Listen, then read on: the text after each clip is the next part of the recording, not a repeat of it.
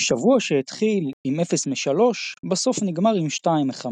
בשורה התחתונה, עד עכשיו, במבחן התוצאה, זה היה השבוע הכי חלש של הישראליות באירופה. מבחינת הדרך, חלק מהדברים היו טובים, חלק פחות, אבל בעיקר יש הרבה נקודות למחשבה. בפרק הזה ננתח לכם את המשחקים של הישראליות שלנו בשבוע האחרון, וגם נתכונן איתכם לקראת שבוע שכולו ספרד, משולה ספרדי של בדלונה, בראוגן וברצלונה, אנחנו במפה פרק 62, אנחנו מתחילים.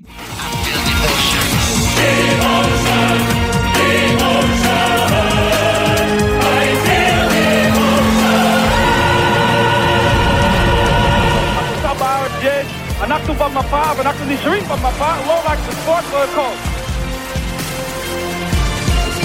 אנחנו במפה, פרק 62 שלנו, ברוכים הבאים, אני זה נייט דרור, ואיתי חברי הפאנל הקבועים, יועד תורג'מן ואופק ששון. שבוע טוב יועד, שבוע טוב אופק, מה שלומכם? אהלן, שבוע טוב, אנחנו בסדר, איך אתה? אני גם uh, בסדר גמור, אופק, מה, מה איתך? ברוך השם, סוחבים.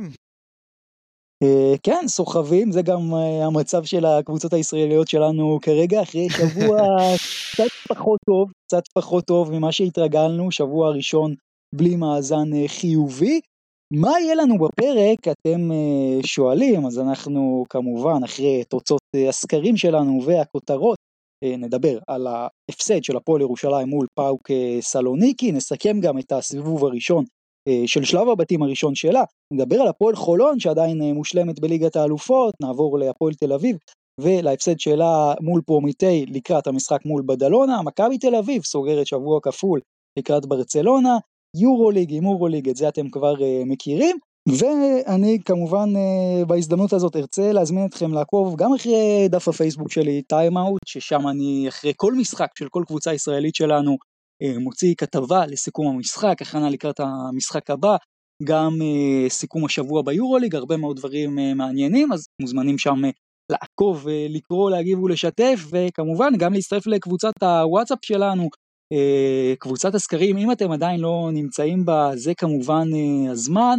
והיו לנו שם השבוע כל מיני סקרים מאוד מעניינים, קודם כל בתחילת כל שבוע בקבוצה אנחנו שואלים אתכם, איך אתם חושבים ייגמר השבוע של הקבוצות הישראליות שלנו, אז uh, הפעם רק 0.7 אחוז, 7 עשיריות האחוז הצליחו לנחש בדיוק מה יקרה, טוב הגיוני כשהפועל ירושלים והפועל תל אביב מפסידות, עוד סקר מאוד מעניין שהיה לנו זה מי שחקן חשוב יותר לקבוצה שלו, האם וייד בולדווין או uh, ג'קובן בראון, וייד במכבי, ג'קובן בהפועל uh, תל אביב, uh, 30% מכם חושבים שווייד בולדווין הוא יותר חשוב ומשמעותי למכבי משג'קובן משמעותי להפועל תל אביב, אבל 70% מכם חושבים שג'קובן בראון הוא הרבה יותר משמעותי לקבוצה שלו משווייד משמעותי למכבי, אה, מעניין מאוד, ועוד סקר לגבי השחקן החשוב ביותר בהפועל ירושלים, שאלנו אתכם האם זה קרינגטון, רנדולף, אה, ספידי או זאק הנקינס, ו-4% מכם בחרו בקדין, 25 אה, בוחרים בליוואי רנדולף, 26% בוחרים בזאק הנקינס,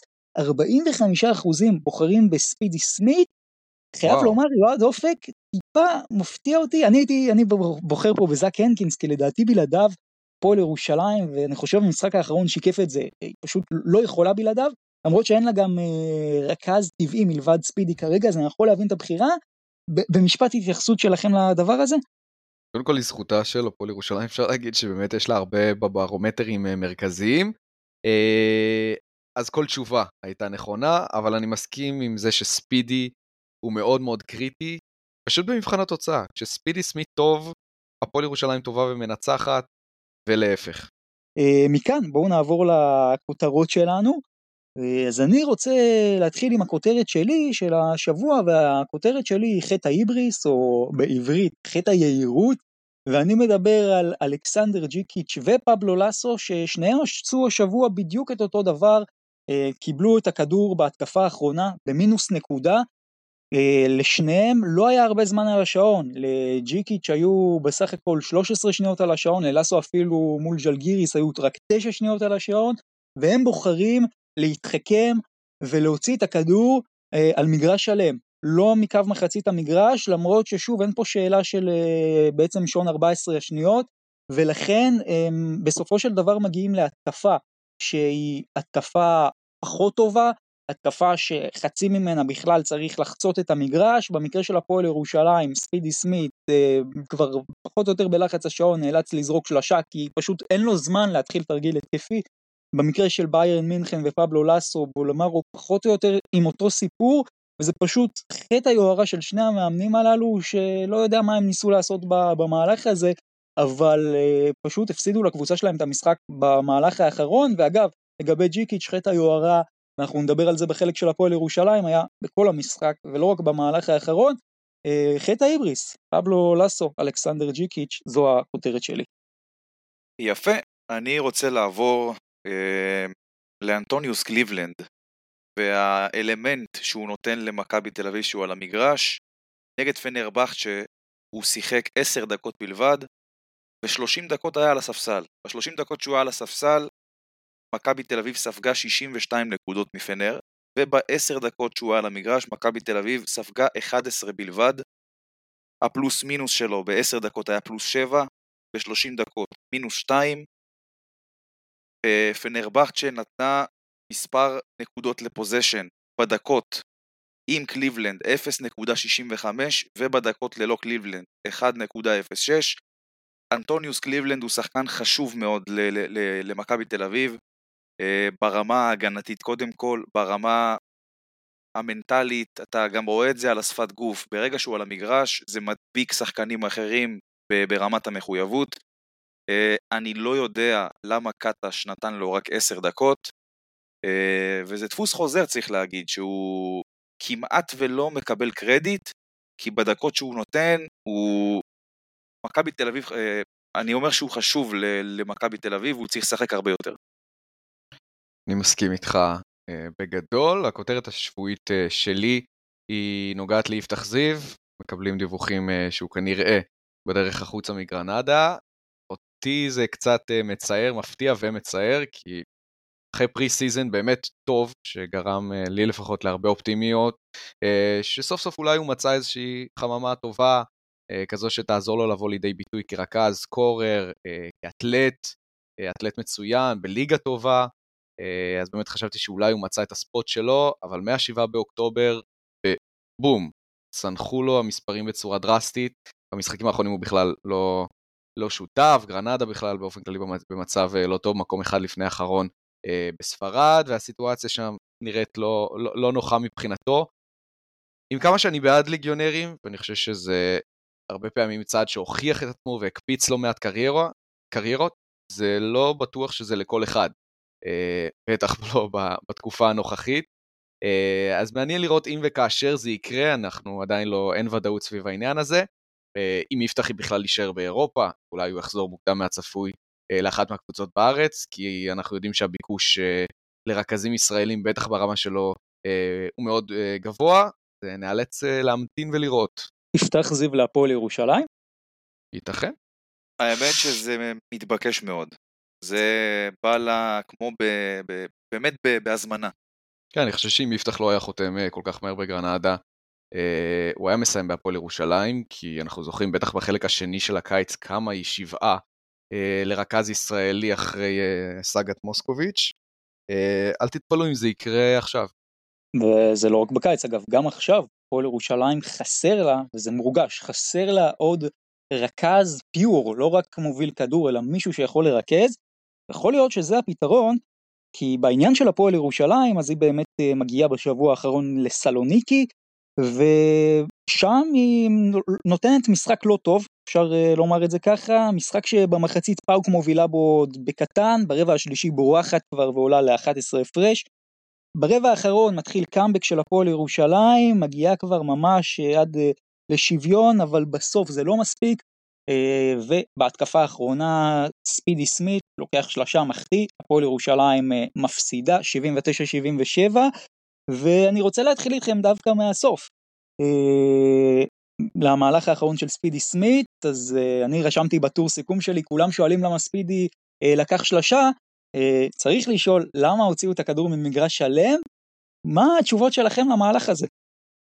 תראה, לגבי ההוצאה של הכדור מכל המגרש, יש לזה את היתרונות של זה, בטח בהתחשב בכמה אה, שניות נשאר על השעון, לפעמים זה יוצר אה, התקפה יותר מרווחת, בטח אם אתה רוצה ללכת לאיסוליישן, כמו שבאמת הלכו על ספידי. אני באופן כללי תמיד בדעה שבמאני טיים ובפוזיישנים שאתה חייב סל, לך לצבע. תוציא עבירה, תשיג את הנקודה שתיים הבטוחות, לא צריך את ההירו בול הזה. אז לי פחות הפריע העניין של להוציא מהחצי או ממגרש שלם, אלא יותר העובדה שהלכו על הזריקה הזאת במקום אה, לנסות ללכת למשהו יותר אגרסיבי אה, בתוך הצבע.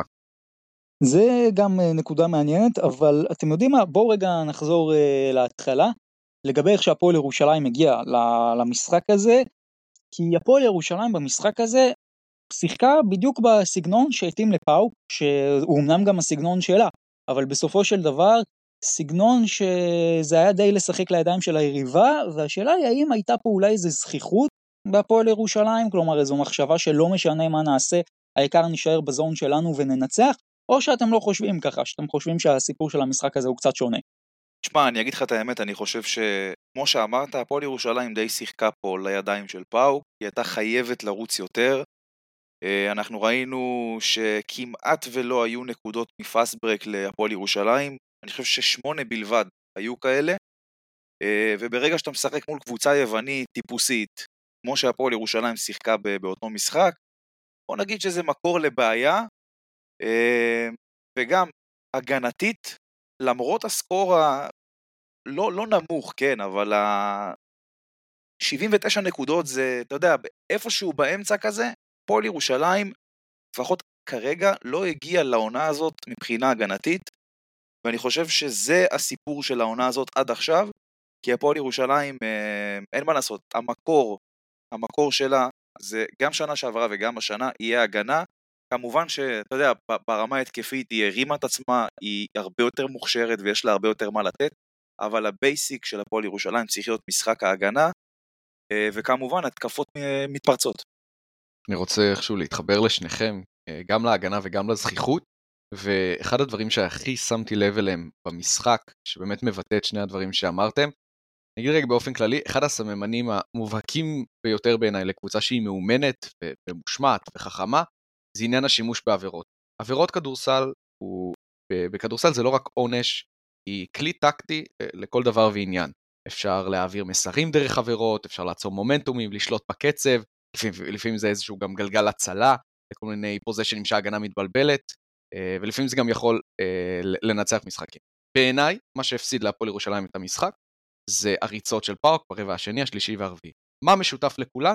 עבירה אחת שמבוצעת בכל אחת מהריצות האלה. אני מצפה מקבוצה וסיסטם, כמו הפועל ירושלים, שרוצה וצריכה לשלוט בקצב, פשוט לא להיכנע לתכתיבים של היריבה, בטח כשהיא גם נחותה ממנה אה, מבחינת כישרון, ולהראות מאוד מאוד מהר מי הבוס. אני לא יודע למה נכנסו לכל ההלם הזה, נכון, פארק הגיע ביום טוב מבחוץ ובאמת קלה באחוזים גבוהים, אבל נכנסו לאיזשהו הלם. חלאס, אתם שחקנים מקצוענים, אתם הפועל ירושלים, אתם יודעים מה הטיקט שלכם, תהיו יותר ממושמעים, תעשו עבירות יותר חכמות, תעצרו מומנטומים. אז העניין הזה של הלהראות מי הבוס כבר מההתחלה, אה, זה משהו שמאוד מאוד חשוב בעיניי בהפועל ירושלים. וזה שהיא נגררת אה, אחרי הקבוצה ממול, זה משהו שגם מאוד לא אפיין אותה בעונה שעברה. אז אם נייט אתה מדבר על זחיחות, אני לא יודע אם זה נובע מזחיחות או מאדישות, אבל זה, זה, זאת התוצאה בסופו של דבר. גם ריבאונד התקפה במשחק הזה היה בעייתי. אה, פאוק אה, עשו אני חושב באזור ה-11 נקודות מהזדמנות שנייה, וכמובן הגארד יכול להיות הגאנר הכי מסוכן של הקבוצה הזאת, קנדל סמית, פשוט חגג במשחק הזה, במיוחד בחצי השני, והיה אחד הברגים העיקריים לניצחון הזה של פאו. והפועל ירושלים הייתה חייבת לעצור אותו, וחבל מאוד ש, שזה לא קרה. וזאת אה, נקודה מעניינת אגב, קנדל סמית וגם ג'סטין אלסטון, כי אלו שני שחקנים שלא שיחקו בשני המשחקים הראשונים, הם שני מצטרפים יחסית אה, חדשים לפאוק ממש מהשבוע שבועיים האחרונים, שגם אגב בפרק האחרון פחות התכוננו אליהם כי פחות ידענו למה לצפות, ופה גם ייאמר לזכותה של הפועל ירושלים, שהיא קיבלה פאוק שהייתה פאוק לא צפויה, זה היה פאוק בלי מקני, בלי הסנטר נכון. הבכיר, פאוק אה, עם אלסטון, פאוק עם קנדל סמית, ששני השחקנים האלה, כמו שגם אמרת לגבי קנדל, הם ניצחו את המשחק, קנדל סמית נכון, עם 16 נקודות. אם אתה זוכר, גם בפרק הקודם אנחנו סימנו את אלבר פרידרכסון כבורג המרכזי של הקבוצה הזאת, והוא היה די פושר, זאת אומרת, הוא לא כזה הורגש במשחק הזה, הנזק הגיע משחקנים אחרים. נכון, לא סתם אגב פושר, הוא זז הצידה כדי שקנדל סמית, סוג של, אפשר לומר, ינהל את ההצגה. אה, קנדל סמית גם מסיים את המשחק הזה עם 6 מ-7 מהקו, שזה מאוד מאוד מרשים לפחות אה, מבחינתו. אגב, משחק מושלם גם אה, של בנות גילמור, הידוע בכינויו מיכאל גילמור, 18 דקות, 10 נקודות, 4 מ-4 מהשדה, 8 ריבאונדים, 19 מדד. בסך הכל גם הוא שחקן שלקח את פאוק פה לניצחון, אבל אני חושב שהסיפור בהפועל ירושלים, אם אני חוזר קצת להתחלה, זה איך שג'יקיץ' הגיע למשחק הזה, זה פשוט הניהול משחק שלו, אנחנו פה מנסים לנתח מה הפועל ירושלים עשתה, לא עשתה, בסוף, בסוף יש פה רעיון של מקרו, והרעיון של המקרו היה, בואו נלך לקרב חפירות הזה, בואו נלך ונשחק לידיים של פאוק, וזו הייתה פשוט טעות, הפועל ירושלים הייתה צריכה לרוץ במשחק הזה, דווקא כשהיא רצה, אז זה עבד לה, אבל זה היה, אתם יודעים, בלחץ השעון כבר ברבע הרביעי, שפתאום היה שם גם אפילו אאוטלט פס של מוריס אנדור, שזה דבר שהוא מאוד לא טריוויאלי בכדורסל של ג'יקיץ', אבל זה מה שעושים כשאתה בפיגור 11 הפרש, אני רק חושב ושואל את עצמי, מה היה קורה אם הפועל ירושלים הייתה משחקת ככה כל המשחק, כמו שהיא שיחקה לפחות בחלק הראשון של הרבע האחרון, שהיא באמת הייתה צריכה לעשות הרבה פוזיישנים ולמחוק את ההפרש. ועוד נקודה שאנחנו חייבים להתייחס אליה, זה הסיפור פה של הישראלים, אה, בסך הכל 35 דקות, רק 6 נקודות, 5 ריבאונדים, מינוס 20 בפלוס מינוס, רוב הנתח פה הוא של זוסמן שמסיים עם 24 דקות 6 נקודות, רק שני אסיסטים, 4 ריבאונדים, ובמיוחד בנושא של זוסמן הייתה פנטזיה, אני יכול להגיד לכם גם ללא מעט אנשים, שזוסמן כל משחק פה יפלרטט עם הטריפל דאבל של ה-10-10-10, וזה לא קורה. זה לא קורה. זה, ו... זה לא השחקן, זה פשוט לא השחקן. מי שציפה ממנו לעשות דברים כאלה, פשוט, אה, אתה יודע, זה... שלא מכיר אותו. בדיוק, אז אני כן, אני לא יודע מי האנשים שאמרו את הטקסטים האלה לפני. אה, זוסמן הוא לא השחקן הזה, גם באופי, אבל גם כדורסל ווייז. עכשיו, אה, אני אגיד לך גם מה, מה יפה, שאם ספידי סמית קולע את השלושה האחרונה, כל הדיון הזה בכלל נראה אחרת. סע לפה או סע לשם, פשוט משנה את כל הדיון. אם הפועל ירושלים יוצאת עם ניצחון מהמשחק הזה, אנחנו ב- בים של פרגונים, ואיך הפועל ירושלים שרדה את המותחן הזה, אבל אתם יודעים, לא תמיד יש מזל, וצריך גם לדעת uh, לתפקד בניואנסים הקטנים. תשמע, יש כל כך הרבה, יש כל כך הרבה דברים שקורים במהלך משחק כדורסל, אני חושב שבסופו של דבר לא באמת השלשה של, אה, של ספיד יחיה את המשחק. אני חושב שהם נפלו על כל מיני פעולות קטנות, אם זה זריקות קלות שהתפססו, איחורים בקלוזאוטים, רימונד התקפה כמו שדיברת, השימוש הרע בעבירות כמו שאני דיברתי. גם אם דיברת על זוז, אני חושב שגם הגנה אישית לא, לא מספיק אגרסיבית אה, של שומרים, שמוגדרים כשומרים טובים, גם למר וגם אה, זוס, העבירה של, אה, של למר בסוף, נכון. אתה יודע, זה איזשהו סך של כל מיני טעויות קטנות שבסופו של דבר מובילים לתוצאה שלילית. גם כשאמרתי שהגנתית הפועל ירושלים עדיין לא הגיעה לעונה הזאת, אני מדבר קודם כל ברמת האחד על אחד, עזוב את ההגנה הקבוצתית, ברמת הגנת האחד על אחד אתה רואה דברים שלא ראית עונה שעברה, עונה שעברה אתה ראית באמת ברזל, אי אפשר לעבור שחקן, לחץ בלתי פוסק על הכדור. פה, בוא נגיד שזה לא זה, לא זה. זה עדיין לא, לא זה. ואני גם רוצה להוסיף דווקא בנושא הקודם שאמרת יועד על ה... כאילו אם סל נכנס סל לא, קודם כל מול גאלה, הפועל ירושלים אה, במשחק הפוך, לקחה את המשחק הזה, אה, אז ככה שבסוף היא כן אולי שווה את השתיים אחת הזה, אבל אני חושב שכן, גם אם הפועל ירושלים הייתה מנצחת, היינו מנתחים פה חלק מהדברים שהפועל ירושלים לא עשתה טוב במשחק הזה, כי יש גם את, ה, את ההפסד הטקטי שהוא הרבה יותר גדול מההפסד במשחק עצמו, השאלה פה באמת מה, מה הנקודה שממנה לדעתכם הפועל ירושלים ככה צריכה להסתכל עליה ולומר זה אנחנו חייבים לשפר, זה, זה התפוקה של הישראלים, זה הגנה, זה התקפה, תנו לי נקודה אחת כזאת שהיא must כדי להיות קבוצה טובה יותר כרגע. אני חושב שאת משחק המעבר. משחק המעבר, ודרך אגב, משחק המעבר נובע מהגנה טובה. ברגע שאתה שומר טוב ולוקח ריבאונד, אתה מזמין משחק מעבר טוב, אני חושב שהנקודה העיקרית שהפועל ירושלים צריכה להשתפר בה זה העניינים האלה.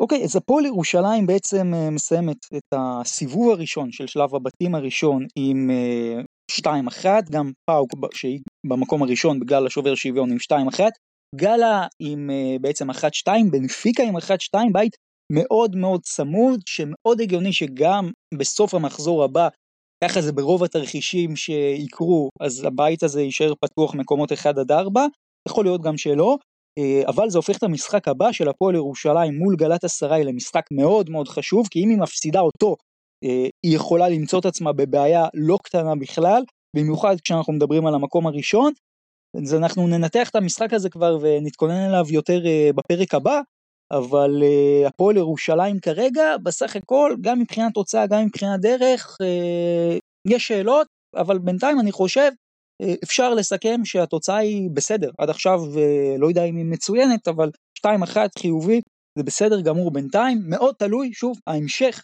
יגיד לנו בדיעבד האם זה היה בסדר או לא.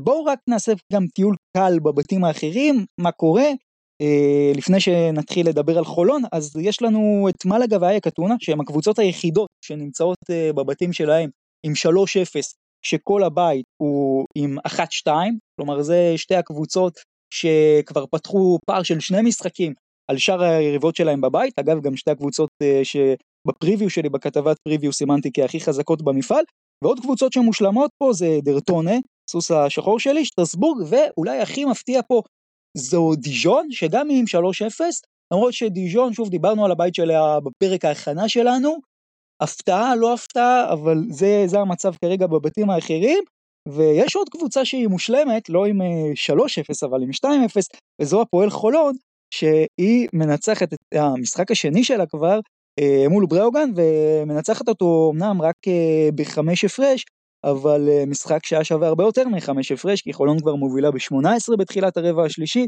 קאמבק של בראוגן לא עובד בסופו של דבר, שקורה עוד ברבע הזה, וחולון עם הרבה מאוד אופי לוקח את המשחק הזה, ואני רוצה להתחיל איתכם דווקא מאמינואה, שאנחנו דיברנו עליו כל כך הרבה בקיץ, ועל כמה זו החתמה טובה של חולון, ועל כמה הוא שחקן טוב, ואנחנו ידענו שיש לו איכויות של יורוליג, אבל אם יורשה לי להגיד, אני חושב אנחנו גם מתחילים לקבל פה אפילו גרסה אולי יותר טובה שלו, אולי אפילו הטובה בקריירה, וזה מתחיל אולי להסתמן כאחד הזרים הטובים ביותר שנחתו בישראל. תשמע, יכול להיות. קודם כל, אבל צריך להגיד, אמינואה שיחק אה, כמה שנים ביורוליג, הוא משחק במפעל פחות איכותי ממה שהוא שיחק בשנים האחרונות, וזה לא דבר שאמור להפתיע. הפועל חולון שהיא הביאה את המינואה, היא ידעה מה היא תקבל, ולפי המשחק האחרון נראה שלאט לאט הוא מתחיל להיכנס לעניינים, והפועל חולון בשביל להמשיך עם המומנטום שהיא נמצאת בו כרגע, היא חייבת אותו בשיאו, וטוב שככה כרגע הוא נראה. זה בסך הכל 19 נקודות, 8 ריבאונדים ואסיסט, וגם דרו קרופורט, משחק מצוין שלו, רק שמונה נקודות, אבל כל סל, פול בפוני, שלשה מאוד חשובה הייתה לו שם אה, בסיום, ובכלל אני חושב אם דיברנו קודם על הפועל ירושלים והאסטרטגיה, אז האסטרטגיה של חולון עבדה, חולון נצמדה לאסטרטגיה שלה, אה, היא לא התרגשה אגב מהקליעות מבחוץ שבראוגן ובראוגן היו לה רגעים ומומנטומים שפתאום היא זרקה וקלה מבחוץ, אבל חולון לא התרגשה, לא זנחה את האסטרטגיה של לצופף בצבע, כן גם uh, להגן יותר uh, בפנים, לתת לפעמים לברוגן את הקליעות האלה, דיברנו על זה, הקבוצה הזאת הייתה 28% בכל העונה הזאת עד למשחק מול חולון, זה לא השתנה יותר מדי בסופו של דבר, היא מסיימת אותה עם 8 מ-28 את המשחק הזה, 29%.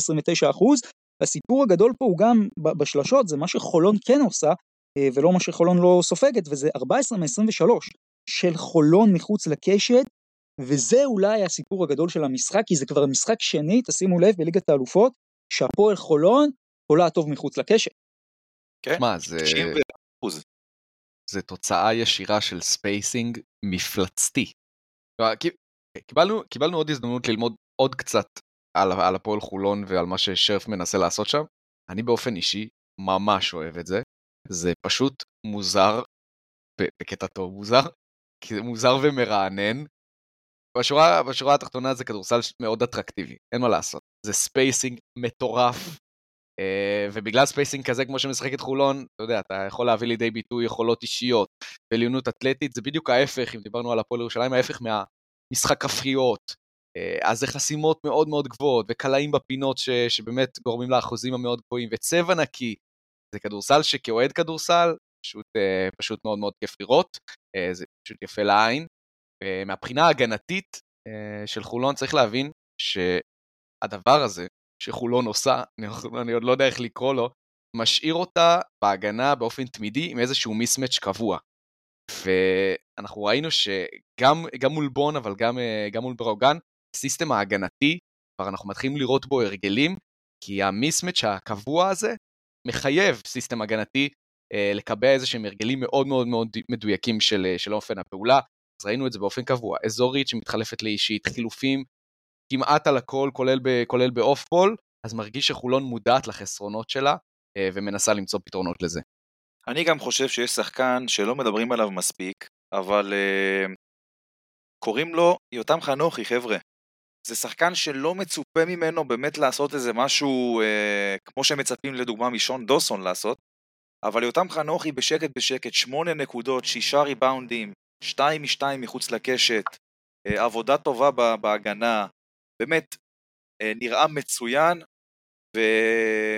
חד משמעית לדעתי אחד האחראים הבלעדיים לזה שהפועל חולון כרגע ב-2-0.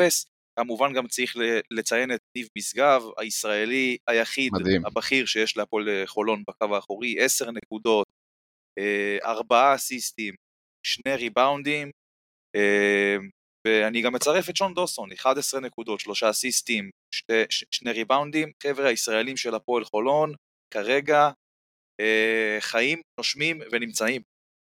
כל הכבוד למשגב, באמת, הייתה לו פה הזדמנות אה, בלי קייבר, והוא לקח אותה בשתי ידיים, והוא נראה פשוט כמו רכז מעולה, מאוד מיוח. כן. מחויב, כרגיל הוא שומר טוב, ופתאום אנחנו גם רואים ממנו איזה שהם להטוטים כאלה, וגם האחוזים אה, גבוהים מחוץ לקשת. אני באופן אישי חושב שהוא אחד הרכזים הישראלים הכי underrated ש- שיש לנו. הסגל של חולון קצר מאוד, ובשביל להמשיך עם המומנטום הזה היא תהיה חייבת להמשיך לקבל תפוקה מהשחקנים הישראלים שלה. כרגע זה עובד טוב, אני מקווה גם שזה יעבוד בהמשך.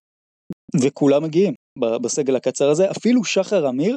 בואו אני כן. ככה אשאל אתכם, אה, מה היה הציוות הכי טוב של חולון מבחינת תוצאה? ניב משגב שחר אמיר, 13-2, זה, זה היה הציוות הכי טוב ווא. של הפועל חולון מבחינת התוצאה.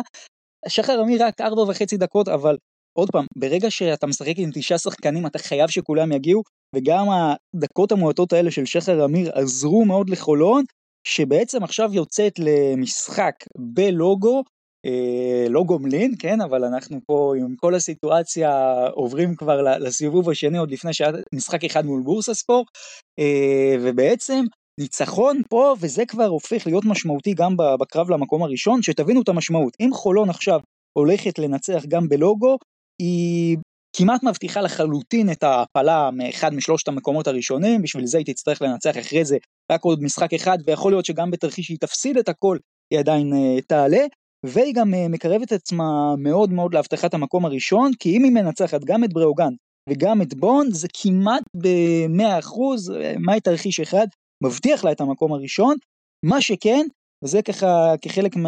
בואו נתקדם להכנה למשחק השני, ולמשחק שיהיה השבוע, אסור לחולון להפסיד מעל חמש הפרש במשחק הזה. אני חושב שקודם כל הפועל חולון צריכה לחשוב על לנצח את המשחק הזה, והיא יכולה, כן, היא יכולה, היא הראתה את זה בשבוע שעבר, אה, והיא צריכה לעשות את אותם הדברים שהיא עשתה בשבוע שעבר מול בראוגן. אותו דבר בדיוק, להמר על הכלייה, אה, לשחק על השחקנים החמים כמו שהיא עשתה, היא כמובן גם תצטרך, כמו שאמרתי, את התרומה מהישראלים, הפועל חולון יכולה לנצח את המשחק הזה, אבל במידה ובאמת, אתה יודע, זה כבר, זה לא נראה כמו ניצחון, וכבר uh, יצטרכו לשחק על הפרשים, בוא נגיד שהפועל חולון תהיה חייבת לדאוג שזה ייגמר מתחת לחמש, זה, זה בטוח. אני לא מתרשם כל כך מהחזרה של בריאוגן, אני חושב שהפועל חולון קבוצה הרבה יותר טובה ממנה. אה, אז כן, צריכים ללכת בעיקר על מה שהם עשו בחצי הראשון. אנחנו כן יכול להיות שעכשיו ברוגן, בגלל שהיא כבר פגשה את העוף המוזר הזה שנקרא הפועל חולון, יכול להיות שעכשיו הם יבואו עם איזה שהם אה, התאמות לעניין הזה, אנחנו צריכים לראות אה, מבחינה טקטית איך שני המאמנים אה, יבואו לדבר הזה, כי היללתי פה, היללתי את, ה, את סגנון המשחק של, אה, של הפועל חולון, אבל אני רוצה לסייג קצת, זה סגנון משחק שהוא מאוד מאוד בעייתי. לא תחטוף קשה מול משאפים שיהיו יותר בעייתיים מבחינתה, אה, אז בראוגן כבר ראינו מה יש לה להציע, אבל יכול להיות שהיא תבוא עם איזה שהם, אה, עם איזה שהם שפנים. אגב, אה, כן. לא דיברנו על אדון ג'סטין אנדרסון שלא שיחק במשחק הקודם, יכול להיות שהוא יהיה אחד השפנים? אני לא יודע אם הוא ישחק או לא, אבל אני שואל אתכם, אולי אתם יודעים. נכון, נכון לגמרי, זה מאוד תלוי איך ברוגן תגיע למשחק הזה, אם היא תעשה שינויים, לא תעשה שינויים. אני האמת לא יודע מה הסיבה שג'סטין אנדרסון לא שיחק, וזה גם מאוד תלוי האם בראוגן תמשיך באותו קו שהיא שיחקה במשחק הראשון, כי היא גם הלכה לדעתי יותר מדי, בהתחשב לסיטואציה של העונה, על הקליעות מבחוץ, יכול להיות שהייתה צריכה יותר לחדור לבפנים. מה שכן אני רוצה רק לומר לגבי הפועל חולון, כן משהו אחד שמאוד חשוב שהיא תשפר זה עיבודי הכדור שלה, היה לה יחס אסיסטים עיבודים של 1 ל-1, 15 אסיסטים על 15 עיבודי כדור, וחולון לא יכולה להרשות לעצמה לאבד כל כך הרבה כדורים בספרד. אני חושש שאם חולון תאבד, שוב, 15 כדורים בספרד, הפעם זהות המנצחת תהיה קצת אחרת. אה, זה לגבי זה, אולי גם טיפה לשמור, אה, אם אנחנו מדברים קצת יותר אישית, על מומירוב שעשה שם 8 מ-13 מהשדה, אבל בסך הכל, אני חושב, אחרי שאנחנו ככה מתחילים להתרשם מהעונה, הפועל חולון עד עכשיו, בהחלט אה, יכולה לעשות פה דברים יפים במפעל, לפחות בשלב הזה של הבית הזה. יאללה, הלוואי. מכאן בואו נעבור להפועל תל אביב, שבעצם מגיעה לריגה, למשחק מול פרומיטי, מחצית ראשונה מאוד צמודה, מחצית שכולה בר תימור עם שיא קריירה של 14 נקודות, מוריד את הפועל תל אביב ביתרון נקודה להפסקה. רבע שלישי זה נראה שזה הולך דווקא לכיוון של הפועל תל אביב, ריצת 6-0, ואז ממצב של 55-48 להפועל תל אביב, הקבוצה פשוט קורסת. פרומיטי עוברת ולוקחת את המומנטום, את היתרון, קולעת שם כמה שלשות, הופכת את המשחק ל-62-55, ומשם גם ממשיכה במומנטום, הפועל תל אביב מראה אפילו סימנים, אני אומר, של קריסה מסוימת בתחילת הרבע האחרון. אחרי שמגיע ל-13, שלוש דקות האחרונות הפועל ממזערת נזקים, נגמר 98-89, אבל uh, בסופו של דבר זה עוד משחק מדאיג מבחינתה של הפועל תל אביב, הייתה מאוד אנמית בו והייתה ביום כליאה לא טוב. אנחנו מדברים על הפועל תל אביב, קבוצת התקפה מאוד uh, טובה במפעל הזה, אבל הפעם רק 45% לשתי נקודות, 36% לשלוש, שבעצם הכותרת פה עם אנפורד שעשה אחת מעשר uh, מכל הטווחים. Uh, יועד אופק, תנו לי את הרשמים שלכם מה... מהעוד הפסד הזה של הפועל תל אביב, כי זה כבר שני ברציפות. תראה, אני חושב שהתקפית הפועל תל אביב הייתה בסדר גמור, אוקיי? 89 נקודות זה בסדר גמור במשחק חוץ, אבל הפועל תל אביב הגנתית לא הגיעה למשחק הזה, באמת לחטוף 98, אפשר לעגל אפילו ל-100 נקודות במשחק חוץ, זה דבר בלתי מתקבל על הדעת. אמ, וכנראה, אתה יודע, היה פה אלמנט, הפועל תל אביב שיחקה מול קבוצה שלמרות שהיא בתקופה לא טובה, זאת קבוצה מוכשרת, עם מאמן טוב, שעשתה עונה גדולה, עם uh, שחקנים שכבר, אפשר להגיד, די מכירים אחד את השני, וקיבלה בראש, קיבלה בראש, כי ברגע שאתה מגיע לשחק מול קבוצה כזאת, עם כישרון, uh, עם, עם הרבה כישרון, אתה יכול לחטוף, לא משנה באיזה תקופה היא נמצאת, אותה קבוצה, וזה מה שקרה. והפועל תל אביב, לפני הכל, קודם כל צריכה להסתכל על עצמה ולהגיד איך היא משפרת את עניין ההגנה, אה, גם ברמת האחד על אחד, גם ברמה הקבוצתית, כי לא משנה כמה טובה התקפית תהיה, אם היא תחטוף 90-100 נקודות בכל משחק, היא לא, היא לא תוכל לנצח משחקים. תשמע, זה מעבר ל-100 נקודות. לא מצליחים לייצר עצירה אחת, רבאק. כאילו, בהחלט. גם כש, כשהם מייצרים איזשהו מיני מומנטום בהתקפה, נראה שאולי עכשיו הכישרון של הפועל יבוא לידי ביטוי, ושנייה פרומיטי כאילו קוברת להם את החלומות. אה, זה לא, זה לא משחק, כאילו, בחייאת. אני מבין שהסיטואציה היא מורכבת, והפועל אה, תל אביב היא קבוצה שמאוד מאוד נשענת על אנרגיות, וצריך לייצר כרגע אנרגיות מיש מאין כזה, והחיסרון של תומר, שהוא לא רק הקפטן, הוא ממש דבק מעבר לתרומה המקצועית שלו אה, בארבע, אבל אה, אני מקווה שזה נותן להם איזושהי כאפה מצלצלת, כי אוקיי, מול פריז אפשר להגיד, טוב, זו אחת הקבוצות הכי טובות במפעל. פרומיטי לא אחת הקבוצות הכי טובות במפעל, אין סיבה אה, להתבזות ככה הגנתית, אני מקווה שזה איזשהו שיעור אה, לפרנקו וה, והשחקנים שלו, כי זה, זה מרתיח. נגעת פה בתומר גינת, לדעתכם זה היה ההבדל בין ניצחון להפסד? לא יודע, כי אתה יודע, גם אם תומר היה משחק, זה לא היה באמת אה, נותן את העוד אקסטרה אה, הגנה להפועל תל אביב, שזה בעצם מה שהיא הייתה צריכה בשביל לנצח את המשחק הזה, אבל אתה יודע, לבוא ולאפשר לפרומיטי לקלוע 16 שלשות ב-42%, לקחת 44 ריבאונדים, זה בלתי מתקבל על הדעת. דרך אגב, פרומיטי קולעת 16 שלשות וקולעת 16 זריקות עונשין.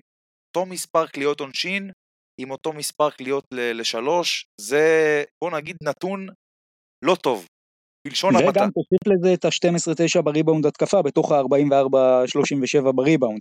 נכון. כלומר זה גם בצד הזה. אגב, אם אנחנו גם לוקחים את זה קצת יותר אינדיבידואלית למה קורה ומי עשה את הניצחון לפרומיטי, אז קודם כל טאיו דיאסה שאנחנו דיברנו עליו בפרק ההכנה של היורו-קאט, ודיברנו כמה הוא במומנטום טוב ובתקופה טובה בקריירה, 19 נקודות, 6 מ-7-2, 7 מ-13 מהקו, וגם רונלד מארט שהזהרתי ממנו בפרק הקודם, משחק כל אראונד נהדר, 14 נקודות, 6 אסיסטים, 5 ריבאונדים. Uh, בסוף, אני חושב שגם בפרומיטי היו לא מעט שחקנים, uh, כולל גם ליפובי וסידורוב, שקצת יותר uh, נתנו את האקסטרה מעצמם, וזה גם ללא ספק פה עשה את ההבדל. Uh, השאלה אם הרגשתם פה את ההבדל בחזרה של ג'קובן בראון, שבסופו של דבר מחצית ראשונה היה מאוד פושר, מחצית שנייה יותר נכנס לעניינים, אבל האם אנחנו יכולים להגיד שקיבלנו במשחק הזה את הג'קובן שהפועל תל אביב צריכה לקבל? Uh, תראה, ג'קובן בראון מספרית היה בסדר עם 15 נקודות ועם 7 אסיסטים ו-7 ריבאונדים, אפשר להגיד פלירטט עם ה triple double, אבל אתה ראית שלמרות המספרים זה עדיין לא זה, זה עדיין לא זה, ויש פה הרבה מקום להשתפר, וגם, אתה יודע, יכול להיות שבאמת החזרה שלו השפיע איפשהו באיזשהו מקום על אקסבייר מנפורד שנתן משחק מזעזע עם 0 מ-6 ל-3, אה, סליחה 0 מ-6 מהשדה.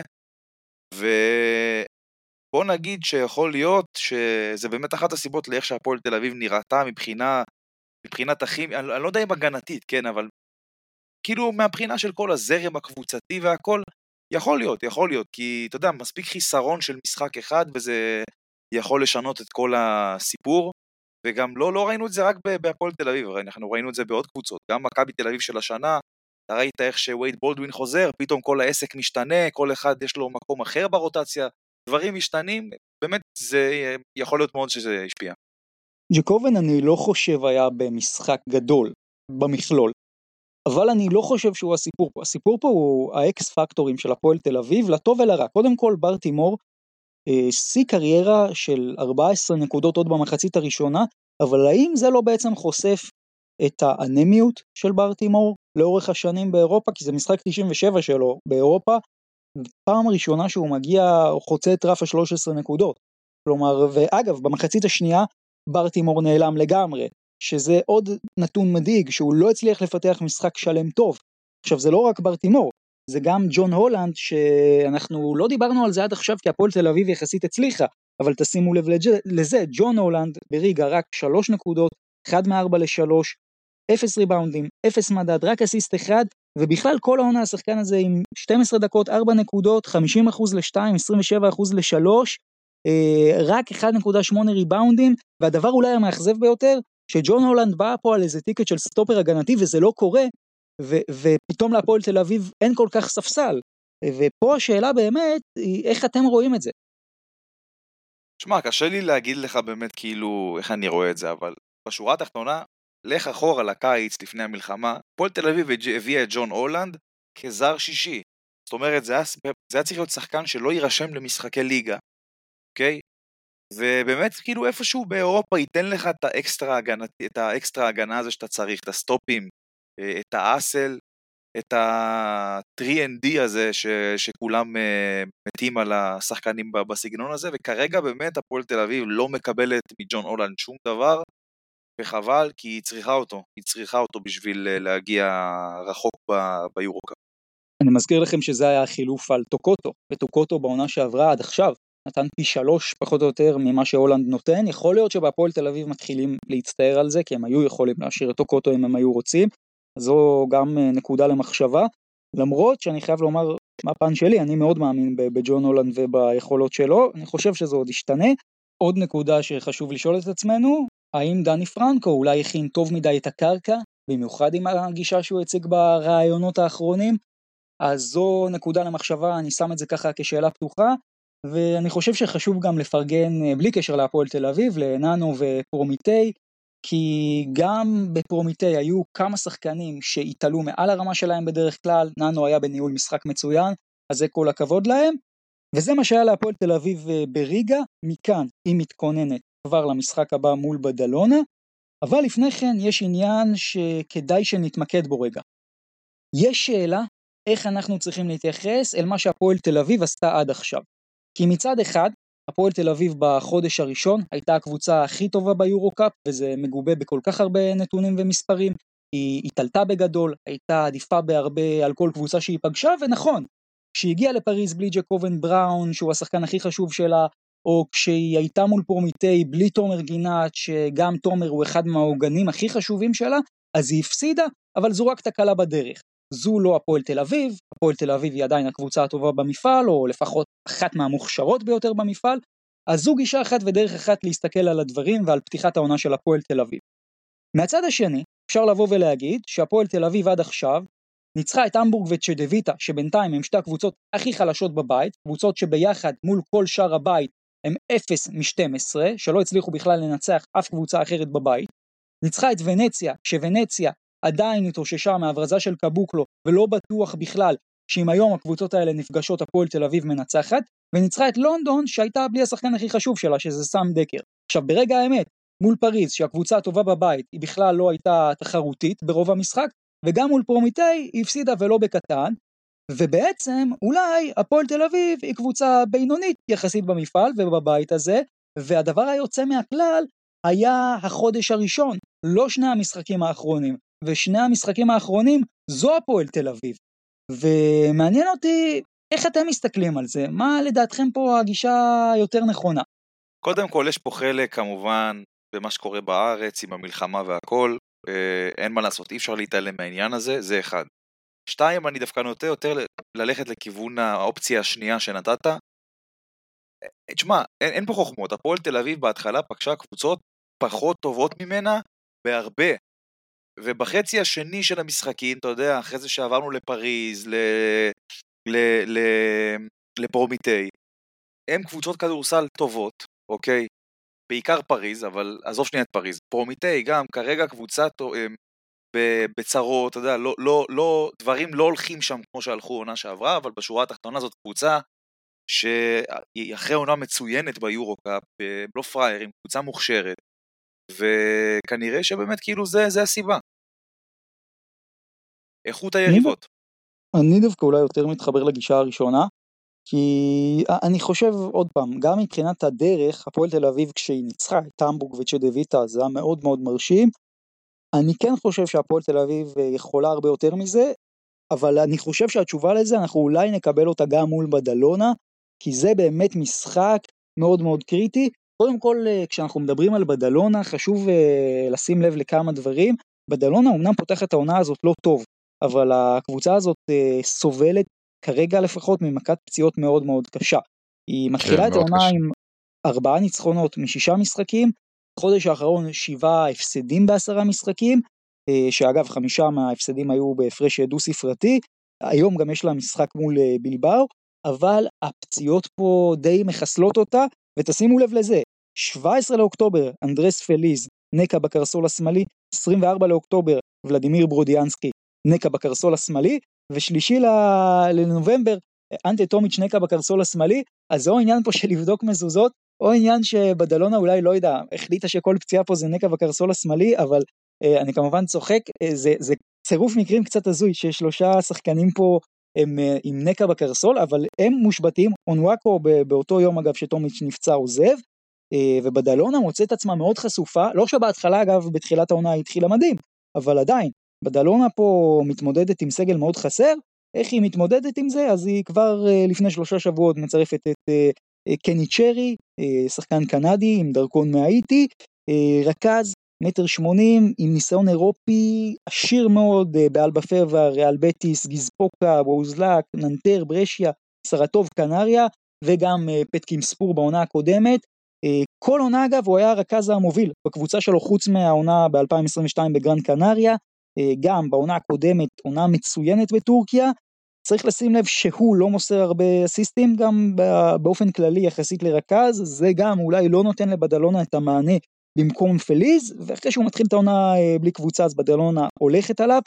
בינתיים עד עכשיו הוא עושה בממוצע למשחק 13 נקודות, 2.7 אסיסטים, שוב לא מוסר הרבה ב-19 דקות, ועוד החתמה שבדלונה עושה ממש בימים האחרונים זה טיילר קוק שחותם עד סוף העונה, לכאורה המחליף של אונואקו, אה, מכללות כמה שנים, 63 משחקים גם ב-NBA, קליבלנד, דבר, ברוקלין, אה, דטרויט, שיקגו, אה, עונה מעולה בג'י ליג בעונה האחרונה, שחקן גם שכמה שנים ככה היה בין ה-NBA לג'י ליג, אה, שחקן פנים, לא זורק שלשות, פעם האחרונה שהעיף שלשות היה ב-2021, אחוזים לא טובים מהקו, אבל בסך הכל אלו ההחתמות שבדלונה עושה.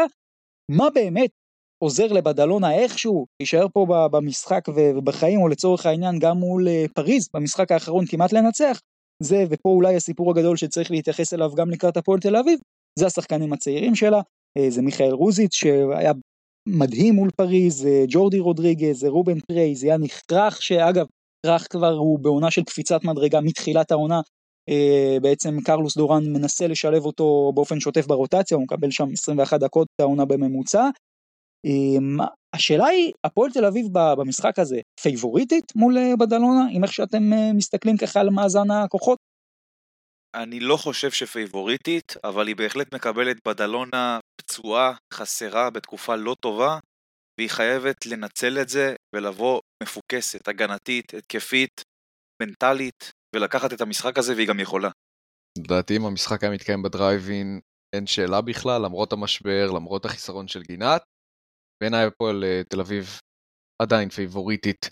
אה, בגלל אולי החיסרון של הדרייבין והמצב, אז המשחק יהיה קצת יותר שוויוני, אבל עדיין הפועל תל אביב קבוצה טובה מבדלונה אה, כמעט בכל יום נתון, כי באמת בדלונה עם פתיחת עונה מזעזעת, מקום 14 בליגה הספרדית, אה, אחד הדברים שהכי שמים לב ב, ב, ב, ב, בהתרסקות שלה זה, זה עניין הכלייה, אנחנו זוכרים קבוצת כלייה מעולה בשנה שעברה, עכשיו היא מגרדת את ה-30 וקצת אחוזים מחוץ לקשת, סופגת כמעט 10 נקודות יותר מבעונה שעברה, זאת בדלונה אחרת ממה, ש... ממה שהכרנו. חד משמעית, וגם עוד נקודה שחשוב לדבר עליה על בדלונה, אגב, קצת בדומה בעצם אה, שאמרנו שאנחנו לא יודעים איך אנחנו נקבל את אה, בראוגן במשחק הבא מול חולון, גם בדלונה אנחנו לא כל כך יודעים איזו בדלון אנחנו נקבל פה, והאם אה, למשל פליז הולך לחזור מהפציעה שלו, אנחנו אולי היום נקבל תשובות מול אה, בלבאו, בהתחשב במי שישחק, אבל זו גם שאלה של האם הפועל תל אביב באמת תקבל את כל בדלונה החסרה. בכל מקרה אני חושב שהפועל תל אביב פייבוריטית והיא חייבת לנצח את המשחק הזה. היא ניצחון פה בעצם מצמיד אותה בחזרה לצמרת, אבל אם הפועל תל אביב תפסיד גם את זה, אז זה כבר מתחיל לייצר פה בלאגן, וזה בעייתי מאוד. הרבה לדעתי יקום ויפול פה גם על היתרון שלכאורה יש בצבע להפועל תל אביב, עם אה, אלכסנדר, עם אה, הורד, אה, על רוזיץ' ופריי שהם בסופו של דבר שחקנים צעירים, אבל אם שני השחקנים האלה, גם רוזיץ' וגם פריי, ייתנו את המשחק שהם נתנו מול פריז, זה לא יהיה פשוט. פריז חטפה מהם הרבה מאוד במשחק וכמעט הפסידה אותו, זה לא המשחק רע של פריז, ובדלונה היא מאוד לוחמנית, גם כשהיא על הקרשים, אסור להספיד את הקבוצה הזאת, וזה לא יהיה לדעתי משחק פשוט. יחד עם זאת, אני מהמר שהפועל אה, תל אביב אה, תנצח. אה, מה ההימור שלכם למשחק הזה? אני איתך. הפועל תל אביב. גם, אני גם הולך עם הפועל. אוקיי, אז רגע לפני שנעבור uh, ליורו ליג, בואו נעשה רגע טיול קל ביורו קאפ, ככה גם לראות מה קורה בשאר המקומות. קודם כל יש פה רק שתי קבוצות אה, מושלמות, גרן קנריה ופריז שדיברנו עליה עכשיו, מנצחת אה, בבדלונה עם הצגה של חיפי. קנריה במחזור האחרון קורה איתה משהו מאוד מעניין, פוגשת את אה, ורוצלב, מנצחת אותה 81-77 אבל כבר מובילה בעצם ב-22 הפרש 7 דקות לסיום. ורוצלב שם עשתה כמעט את אחד הקאמבקים הגדולים בתולדות הכדורסל האירופי אבל רק כמעט. ומה תגידו על הסוס השחור שלי? קלוז' נפוקה 6-1 חיובי, מחזור אחרון פשוט אה, נותנת בראש לטרנטו באיטליה 38 הפרש במשחק פשוט אדיר של קארל גוזמן ודי.ג'י סילי. אה, בכלל אגב שני הסוסים השחורים שלי עד עכשיו אה, מקום שני בכל בית עם מאזן 11-3 בשקטש וקלוז' והסיפור הגדול של המחזור זה המשחק של איתקבליס וטורק טלקום עם אה, ננד קנק המאמן של איתקבליס שבעצם אה, דיברנו עליו אה, מפוטר מטורק טלקום, אה, זה היה ככה בטיול שעשיתי לכם בפרק 60, ושימו לב מה קורה, שתי דקות לסיום במשחק בליטא, טלקום מובילה 86-75. ליטקבליס עושה קאמבק, חוזרת לשוויון בריצת 11-0, הערכה, ארבע וחצי דקות, אף קבוצה לא מצליחה לייצר נקודה אחת, בסוף מי שמגיע זה אה, אורליק, אה, שגם עשה אגב בעשור הקודם הרבה צרות להפועל ירושלים, אה, קולע שם שלשה ואז עוד שתי נקודות, וליטקבליס מנצחת, וטורק טלקום עם 6-1 שלילי מפתיחת העונה, זה מתחיל להיות פה סיפור, אחת הקבוצות, אולי שסימנו אותן כהכי חזקות במפעל, מתרסקת לגמרי. ומכאן, זמן טוב אה, לעבור ליורוליג ולמכבי תל אביב בשבוע הכפול אה, שלה. אה, ניצחון על פנרבכט שהפסד לאולימפיאקוס, אבל לפני זה אולי שווה לדבר על מה שקרה בתחילת השבוע עם סיפורם של וייד וטייג'ה בולדווין. יועד, מה, מה קרה שם? מה שקרה שם זה שטייג'ה בולדווין, שהיא אשתו של בולדווין, בוא נגיד עשתה טעות שהרימה גבות להרבה מאוד אנשים, ביניהם המון אוהדים של מכבי תל אביב, אה, וכנראה גם, אתה יודע, לא, לא הבינה מה, מה שהיא עושה, אה, אבל זה בהחלט, אני חושב, לא מעיד שום דבר על העניין, ש... על העניין של הדעה שלה, ומה שהיא חושבת על כל הסיטואציה. הדליק הרבה מאוד אוהדים, המון הודעות היא קיבלה, גם בולדווין עצמו קיבל הודעות. אה, וכל אחד מהם, גם אה, וייד וגם אשתו, יצאו באיזושהי מגילה של התנצלות והסברה של המצב ומה קרה ולאיזה צד הם משתייכים, ופה פחות או יותר הסיפור נגמר. זה, זה בערך מה שקרה. נגרר טיפה אחר כך ל... לעניין חוסר השיתוף של, של בולדון במשחק מול אולימפיאקו, שכבר גרר כל מיני ספקולציות כאלה ואחרות, שאולי זה בגלל זה, ויש איזשהו לא. קרע בחדר ההלבשה, לא. חברים, צהוב, אה, ולא יותר מזה, באמת מאמין של שלפולקמן הווירוס בבטן, אה, בואו נתקדם עם זה, כי באמת, אני חושב שהדיבורים האלה לא מועילים אה, אנחנו... למצב הגם ככה רגיש. אנחנו הישראלים יותר מדי אוהבים קונספירציות, בוא פשוט נאמין למה שאומרים וזה הכל, לא צריך יותר מדי לחפור עמוק ולעסוק בשטויות. תראה, יכול להיות שזה גם וגם, כלומר הבן אדם היה במצב מאוד לא פשוט, בסערת רגשות, אה, דברים כאלה גם יכולים להשפיע על המערכת החיסונית במובן כזה או אחר, זה לא, לא חייב להיות שמשהו פה לא נכון, אני כן אגב חושב שיש לזה חלק, כלומר אני לא בוחר להיות עד כדי כך, אה, לא יודע, נאיבי ולומר שאין לזה בכלל קשר, אבל אני גם, זה לא שאני לא מאמין לזה שהיה לו וירוס בבטן, גם uh, בהחלט uh, הגיוני לחלוטין. בכל מקרה מכבי מפסידה לאולימפיאקוס באמת במשחק של בעיטות בדלי.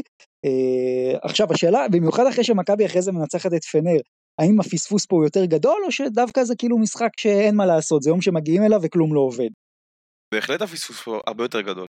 חד משמעית הרבה יותר גדול. מכבי תל אביב קיבלה אולימפיאקוס לא טובה, בתקופה נוראית, מסגל קצר ולא איכותי בכלל, ללא מילוטינוב, ללא מקיסיק, והיא הייתה, הייתה יכולה וגם צריכה לקחת את המשחק הזה, ותשמע, אם וייד בולדווין היה משחק, יכול להיות שזה באמת היה קורה ומכבי הייתה יוצאת עם 2 מ-2 מהשבוע הזה, אבל זה לא קרה, ומכבי תל אביב, אני חושב, תצטער, תצטער על המשחק הזה לקראת ההמשך, כי זה משחק שהיא יכלה והייתה צריכה גם לקחת. תראו, כשמשהו קורה באופן חד פעמי, אז אפשר להבליג עליו. פעמיים, נו יאללה, שלוש פעמים.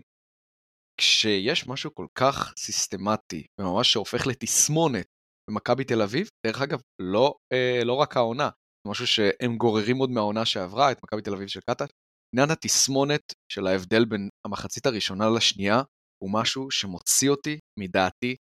כבר אי אפשר לתרץ את זה אה, בדמות טיעונים כמו קבוצה חדשה ו- ו- ו- ושיטה, והם צריכים ללמוד. אני מאוד מאוד שמח ש, שבאמת ה coaching staff של מכבי יודעים לעשות התאמות אה, בהפסקה של המחצית ולהגיע קצת יותר דרוכים, אחלה, תשמרו את זה, אבל אי אפשר שאת הכדורסל לא משחקים 40 דקות. ראינו שבמרץ בעונה שעברה לאט לאט מתחילים לשחק יותר דקות כדורסל מה שנקרא, אבל לא יכול להיות שעכשיו אחרי ההמשכיות שמכבי עשתה בקיץ, אנחנו עדיין רואים את התסמונת הזאת, שמיים וארץ בין, ה, בין המחצית הראשונה לשנייה, גם באגרסיביות, ברמת הדריכות, אבל גם ברמה הטקטית. מטריף אותי. זה, תשמע, אני, אני חושב שאם אתה הולך איתי שנה שעברה והשנה עד עכשיו, אני יכול לספור לך על יד אחת את כמות המשחקים ביורוליג שמכבי פתחה חזק. וזה לא סימן טוב. כל משחק אנחנו זוכרים מעונה שעברה את מונקו, אולימפיאקוס, אה, ולנסיה בחוץ, סתם דברים שעולים לי עכשיו. גם העונה, כל נכון. משחק, מילאנו, אולימפיאקוס, פנר. אה, אני חושב שחוץ מפרטיזן, שזה באמת היה משחק מההתחלה ועד הסוף בשליטת מכבי תל אביב, כל הזמן אנחנו נכון. רואים את העניין הזה אה, קורה. הבעיה של מכבי תל אביב, כמו, כמו נגד אולימפיאקוס, שלפעמים הבור שהיא חופרת לעצמה במחצית הראשונה פשוט גדול מדי, והפער בכישרון הוא לא, הוא לא כזה שמאפשר לחזור לפעמים מ-15 נקודות הפרש. זה, זה, זה נמאס. תשמע, אני, אני חושב שכאילו מכבי תל אביב חפרה לעצמה בור גדול מול אולימפיאקוס, אבל ברמת הכישרון זה חד משמעית פער שאפשר לסגור. אבל כמו שאמרתי, החיסרון פה של וייד בולדווין אפשר להגיד די טרף את הקלפים. כי איתו זה היה סיפור אחר לגמרי, וגם איתו אתה לא היית רואה לורנזו בראון כל כך חלש. זה, אני חושב שזה המשחק הכי גרוע שלו במכבי תל אביב, בכל הקדנציה שלו, עד עכשיו. משחק עם 0 מ-7 ל-3, אבל אתם יודעים מה, זה מעניין כי גם מול פנר, פחות או יותר, התסריט היה דומה, פנר כבר מובילה ב-11 הפרש, מה גורם שם למכבי כן בסוף לקחת את המשחק ולנצח? וייד בולדווין. וייד בולדווין, אנטוניוס קליבלנד, חד משמעית שני השחקנים, אפשר להגיד ששינו את המשחק. יותר אנטוניוס קליבלנד, כי אתה ראית, חצי ראשון לא דרך על הפרקט, ואני חושב שהוא עלה פעם ראשונה לקראת סיום המחצית הראשונה, וגם פתח בחמישייה ברבע השלישי, ושם אתה ראית את הדקות של הקאמבק, את הידיים הארוכות שלו, את הדיפלקשנים, החטיפות, אנחנו ראינו כמה התקפות מעבר שהוא סיים, ואני חושב שאנטוניוס קליבלנד הוא השחקן ששינה את המשחק, כשאתה מסתכל בתמונה הכוללת, וכמובן המהלכים בסיום. וייד בולדווין גם, אני חושב שגם עשה שם איזה שני סלים חשובים בסוף, ואלה דברים שלא ראית מול אולימפיאקוס ובכללי במשחקים קודמים שבולדווין לא, לא היה. אני חושב שהאפקט של ההמשכיות אה, בא לידי ביטוי. אני, אני קודם כל חושב שמשחקי כדורסל, בטח הצמודים מביניהם, נופלים וקמים על הדברים הקטנים.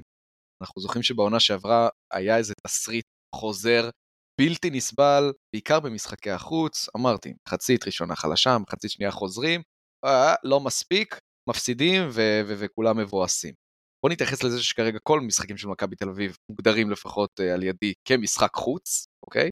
כי אין פתאום את האנרגיה של ההיכל. אני חושב שההבדל הוא באמת בהמשכיות, כי אנחנו רואים את מכבי מצליחה במאזניים האלה של משחקים צמודים להטות את הכף יותר לכיוונה, יהיו פספוסים כמו נגד אולימפיאקוס, אבל זה פתאום ההחלטות הקטנות אה, ש, שמנצחות משחקים, זה יכול להיות החטיפה, המסירה, אה, באמת פעולות קטנות שבסופו של דבר אה, מכבי תל אביב מצליחה לצאת עם ניצחון, גם אם הוא לא היפה ביותר. חבר'ה, אני חושב שאנחנו צריכים גם לתת מילה טובה לבונזי קולסון על הופעה פשוט פנומנלית, עם 13 נקודות, 14 ריבאונדים, באמת הופעה אדירה שלו, גם עם ריבאונדים חשובים מאוד בסוף, נתן עבודה במשחק הזה, ו... מוערך. כן, גם באמת משמעית. צריך להגיד אחרי מחצית ראשונה, אה, וגם עוד סוחב את המשחק מול אולימפיאקוס שהיה חושך. נכון, וגם עוד שחקן שצריך לציין לטובה. יחזקאל. ש... כן, שאנחנו שמענו עליו, אני, אני חושב שזה השחקן שהכי לכלכו עליו במכבי.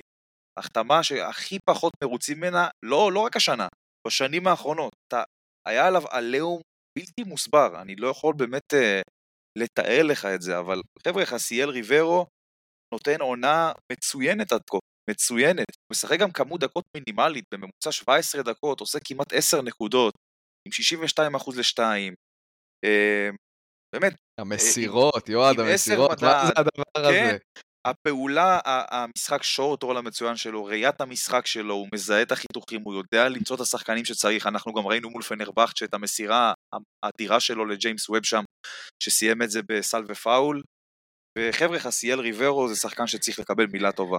כאילו לפעמים אני לא יודע איך לתפוס אותו, כי מצד אחד מדובר בשחקן שאין מה לעשות, הוא גמלוני, אה, ואתה רואה לפעמים את הדרך שבה הוא משיג את הסלים, לא הדבר היפה ביותר לעין. מצד שני מדובר בבחור עם כל כך הרבה סטייל והוא כל כך צבעוני. אתה רואה את זה מאיך שהוא לפעמים מגיע למשחקים, וגם במסירות, אה, במסירות, כן, אני יכול לספור אה, שלוש מסירות של uh, ניקולה יוקיץ' סטייל. כלומר, יש, יש לו איזה מסירה תחת לס... עוד פעם, אני אגיד איזה משהו. לי יש... Uh, uh, איך אני יודע אם מסירה היא טובה או שהיא פלאשית כזאת? אם אני כצופה בטלוויזיה לא צופה אותה. זו השיטה בדיוק. שלי לבחון אם uh, אם אני ממעוף הציפור, מה שנקרא, שאני רואה את כל המגרש, אם אני לא זיהיתי שהוא הולך למסור את זה, זאת מסירה טובה. ואני יכול לספור 2-3 מסירות שאני כזה, מאיפה זה fucking יהיה, הייתה איזושהי מסירה לג'יימס ווב לאיזה floater כזה, של מה, מה קרה פה עכשיו, ואתה יודע, כן. איזה עין עקומה, המון המון סטייל יש לבחור. והדבר היפה הוא שריברו עושה את הדברים האלה כל הקריירה. כלומר, אנחנו לא מקבלים עכשיו איזו גרסה פתאום משודרגת של ריברו ש-out of nowhere מגיע ונותן לכולנו בראש.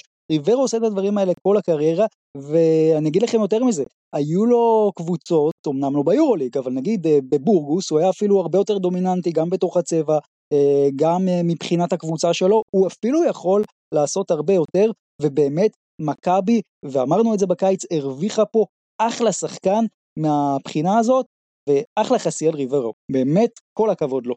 אה, זה לגבי ריברו. אה, בואו במעבר אחד אה, נעבור לקטע של הסיכום של השבוע הכפול. נתחיל מהתוצאה, אחת משתיים זה בסדר? טוב, רע? אני חושב שכן, אני חושב שכן. בואו רגע נסתכל על, ה, על, ה, על התוצאה, מכבי כרגע בסדר, זה, זה משחקים של, של הבדלי משחקים וכאלה, כמות משחקים. אבל מכבי במקום הרביעי, אם אני לא טועה, בטבלה. אנחנו זוכרים את כל הנבואות אה, לפני תחילת כן. העונה, וזה לפני שידענו על פציעת וויל בודווין, וזה לפני שידענו על אה, מלחמת חרבות ברזל. אה, הסיטואציה מבחינת מכבי היא מדהימה, הרבה פעמים הציפיות של האוהדים הן כל כך גבוהות, ובגלל הכדורסל שהוא לא הכי מבריק, אז יש הרבה נהי, אבל במבחן התוצאה, מכבי במקום מדהים מבחינתה. זה לא מובן מאליו בכלל. לא מובן מאליו בכלל, חבר'ה. מכבי תל אביב, עם חמישה ניצחונות משמונת המשחקים הראשונים ביורוליג, אה, באווירת מלחמה, בלי הבית שלה, בלי יד אליהו, אה, ובשישה משחקים מתוך השמונה האלה ללא וייד בולדווין, זה דבר שהוא לא מובן מאליו בכלל, וצריך באמת לתת להם קרדיט ענק על זה. זהו, זו תוצאה מעולה למכבי, לא רק אה, בהתחשב לכל המצב, אלא גם אה, אה, למצב של הקבוצה, שבאמת הייתה בלי השחקן המרכזי שלה פה ברוב המשחקים, ומכבי תל אביב בסופו של דבר, גם אם הדרך לא תמיד הכי נוצצת, מבחינת התוצאה עושה את זה כמו שצריך, והיא בפתיחת עונה טובה מאוד אפילו, ואם היא הולכת לנצח גם את ברצלונה, אז זה בכלל כבר יהפוך פה את פתיחת העונה כן. אפילו לפנטסטית. תשמע, קבוצות, אני אגיד לך משהו, קבוצות חזקות יודעות לקחת את המשחקים גם שהן גם, גם נראות פחות טוב. וזה מכבי תל אביב, וזה זה כאילו מה, מה שמכבי תל אביב פחות או יותר עושה כרגע. נראית פחות טוב, אבל יודעת לגרד את המשחקים האלה ש, שהיא צריכה. לגמרי, ומהבחינה הזו של מכבי, אם אנחנו ככה מתקדמים יותר אה, לכיוון אה, ברצלונה, אה, השאלה הגדולה היא האם מכבי תל אביב במשחק הזה פייבוריטית, כי זה לא משחק בית, אבל זה גם לא בפלאו, ובסוף, אה, לא יודע, מעניין איך אתם רואים את הסיפור של מכבי מול ברצלונה, כי ברצלונה לדעתי עד עכשיו עשתה קצת יותר ממה שהיא שווה, למרות שאין לזלזל במה שהיא עושה, כי היא בפתיחת עונה גם מדהימה. אני בערך חושב כמוך, היא עשתה יותר ממה שהיא שווה כרגע עד עכשיו, אה, אבל מכבי תל אביב לא פייבוריטית במשחק הזה בשום צורה. אם זה היה משוחק ביד אליהו, אני הייתי חושב שכן, אבל זה לא משוחק ביד אליהו. אבל גם צריך לזכור, מכבי תל אביב, לפחות השנה, כן? וגם שנה שעברה, בלא מעט משחקים, תמיד העדיפה לשחק מול הקבוצות האלה, שאתה לא רואה אצלם כישרון כל כך גדול בקו האחורי. זאת אומרת, אתה, אתה מסתכל על הקו האחורי למשל של ברצלונה, אתה לא רואה שם איזשהו אה, סוללה של שחקנים שכל אחד מהם יכול לקחת את הכדור ולייצר סל באיזשהו מהלך התקפי, אתה מבין? אני יכול אולי להצביע לך על אחד כזה, וזה ניקולס לפרוביטולה, שגם הוא יותר משחק off the ball ולא on the ball שם. אה, ואתה יודע, כל הסטורנסקי וזה, זה שחקנים טובים, אני לא אומר שלא, אבל זה שחקנים שאין להם באמת רמת כישרון כל כך גדולה, למשל, אם, אם אתה סתם משווה אותם ל, לרמה של לורנזו בראון או וייד בולדווין, שבאמת בכל רגע נתון יכולים לייצר לך סל מכלום, אני חושב שמכבי תל אביב תמיד העדיפה לשחק מול קבוצות מהסגנון הזה, שהן יותר, אתה יודע, ממושמעות טקטית, התקפית הגנתית, ולא מוכשרות ברמת האחד על אחד וברמה האינדיבידואלית, ואני חושב שזה הולך לשחק לטובת מכבי במשחק הקרוב, וגם צריך להגיד שברצלונה עצמה, למרות הניצחונות האחרונים שלה, אפשר להגיד שהיא גירדה אותם. שני משחקי בית, הכוכב האדום, אה, וולנסיה היא מגרדת בשיניים אצלה בבית שתי, שני, שני ניצחונות ככה. וחוטפת מול, מול בסקוניה. וחוטפת, נכון, חתיכת טרחה מול בסקוניה. בוא נגיד שהיא לא בתקופה כל כך מזהירה. מכבי תל אביב יכולה לקחת את המשחק הזה, אבל היא תצטרך להגיע מרוכזת ב-100%. יש שם שחקנים שיכולים לעשות למכבי תל אביב המון נזק. מה מכבי בדיוק צריכה לעשות כדי לקחת את המשחק הזה, חוץ מלקלוע נקודה יותר, כלומר, מבחינה פרקטית? לשחק בקצב מהיר כמה שיותר, להשיג כמה שיותר נקודות קלות, ולשלוט כמובן בריבאונד ההגנה. הריבאונד, הריבאונד הוא מאוד מאוד קריטי, כי ברצלונה באמת קבוצת ריבאונד מעולה, וגם מכבי תל אביב קבוצת ריבאונד אה, מעולה. מול פנרבחצ'ה לצורך העניין, זה בגדול מה שהשאיר אותה עם הראש אה, מעל המים, מול ברצלונה זה לא יהיה קל בכלל, זה אחד הפרמטרים שבאמת אה, יטו את הכף.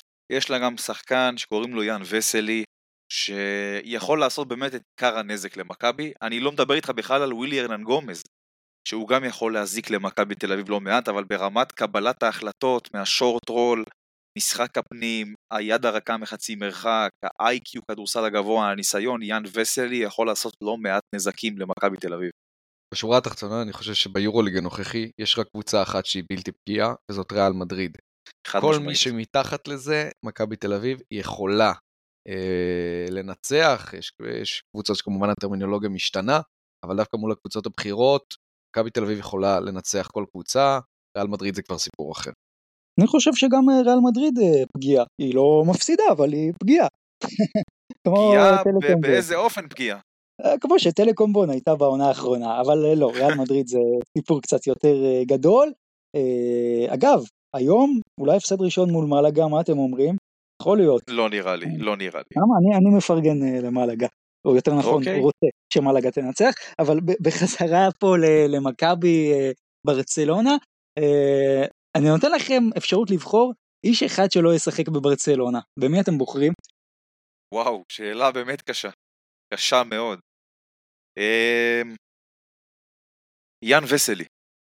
היא קבוצה שבאמת אחת המעלות של העונה, אני חושב שזה אה, מה שגרימאו עשה שם זה באמת העניין הקבוצתי. כל כך השלם גדול מסך על הקו, שאין איזה מירוטיץ' שכזה, הוא הברומטר אה, הכי גדול של הקבוצה, לטוב או לרע. אם אני צריך לבחור, וואו, יש כל כך הרבה. אמ, אני אלך על הדבק שאני מרגיש, אני אלך על, אה, על ניקו. כי באמת, קודם כל הוא מאוד אוהב את מכבי תל אביב. וגם כי באמת מרגיש לי שהוא אחד הדבקים היותר חזקים שם, אז אם לפרוביטולה נשלוף אותו, אה, ברצלונה יותר תתקשה. תשמע, אני, אני רואה, אני ראיתי השנה המון משחקים של ברצלונה, לפרוביטולה משחק המון אוף דה בול, אבל אני מסתכל על יאן וסלי, כל ההתקפה של הקבוצה הזאת עוברת דרכו, הוא מקבל את רוב ההחלטות. אנחנו רואים המון pick and roll ים שלו עם סטורנסקי, הוא מקבל את כל ההחלטות מה short roll בלא מעט דקות במשחק. יאן וסלי זה אחד הנשקים הכי גדולים שיש לברצלונה, ואם אה, תהיה אופציה שהוא לא ישחק, אז מכבי תל אביב רק תזכה מזה. זהו, אני ככה מתלבט בין שתי האופציות שהצבתם פה, בין אה, וסלי לפורוויטורלה, אני גם הייתי מוסיף אולי את סטורנסקי, וזה גם, uh, זה מישהו שמאוד מאוד אוהב את ישראל, לא יודע למה, אבל תמיד הוא יודע להתפוצץ עלינו. Uh, אבל אני הייתי אולי לא בוחר בטוח לא אשתו, אם אני לא טועה, אשתו יהודייה. אתה יודע את זה? אה, לא, לא יודע. ישראלית, יהודייה, אני חושב, אולי, אולי זה מסביר למה הוא תמיד אוהב להתפוצץ או על קבוצות ישראליות או על נבחרת ישראל. בכל מקרה, אני חושב שלפרוביטולה הוא באמת אה, אולי איזה, כאילו שובר שוויון, אני דווקא חושב אולי להחליש להם את הקו האחורי, אבל בכל מקרה, אם ברצלונה מגיעה בסגל מלא, אז זאת תהיה משימה מאוד מאוד קשה. אה, לפני שנעבור ליורוליג, תנו לי ככה אולי תחושה שלכם לגבי איזה אקס פקטור שחקן במכבי שהפעם זה צריך להיות uh, המשחק שלו. Uh, ג'ייק, ג'ון די, תמיר, לא יודע, מישהו שאולי אנחנו פחות מצפים? אני חושב שאנטוניוס קליבלנד. אני אמשיך עם ה X factor שלי משבוע שעבר, כי הוא באמת במגמה די חיובית, וזה ג'יימס ווב. אמנם אה, הצבע של ברצלונה לא יעשה לו חיים קלים, אבל הלוואי, מכבי משוועת לארבע מוביל, שיסגור את כל הסינרגיה הזאת שיכולה להיות אה, בין הקו האחורי לקו הקדמי, זה מרגיש שזה מה ש, שחסר לקטש, והלוואי וזה יהיה הוא. תחשבו איזה אופי זה יהיה עם רפי וג'ייק, פתאום אה, נו משחק גדול. אבל אה, כן, כן. האמת, אם מכבי תקבל ממש מקצה הספסל של התרומה מול ברצלונה, בטח אה, בהתקפי, כלומר, כי פיזיות ואינטנסיביות ברצלונה תרביץ שם 40 דקות, אבל אם מכבי תדע גם אה, לייצר הרבה מאוד נקודות גם מקצה הספסל, זה דבר שיכול להיות פה Game Changer. בואו נעבור ליורוליג, שבוע כפול, תקנו אותי אם אני טועה, היחידות שמנצחות פעמיים אלו פנטינאיקוס ובסקוניה, נכון? או שיש פה עוד קבוצה? מזיכרון ראשון אני חושב שכן, כן. זהו, אז קצת, כאילו, זה, הייתי אומר לכם לפני שבוע, אלו שתי הקבוצות שינצחו את השבוע הכפול. אמ, מה, קודם כל מה תגידו על בסקוניה, כי בסקוניה פתאום בלי לשים לב, אה, רגע, מה, ריאל מדריד גם אה, ניצחה פעמיים.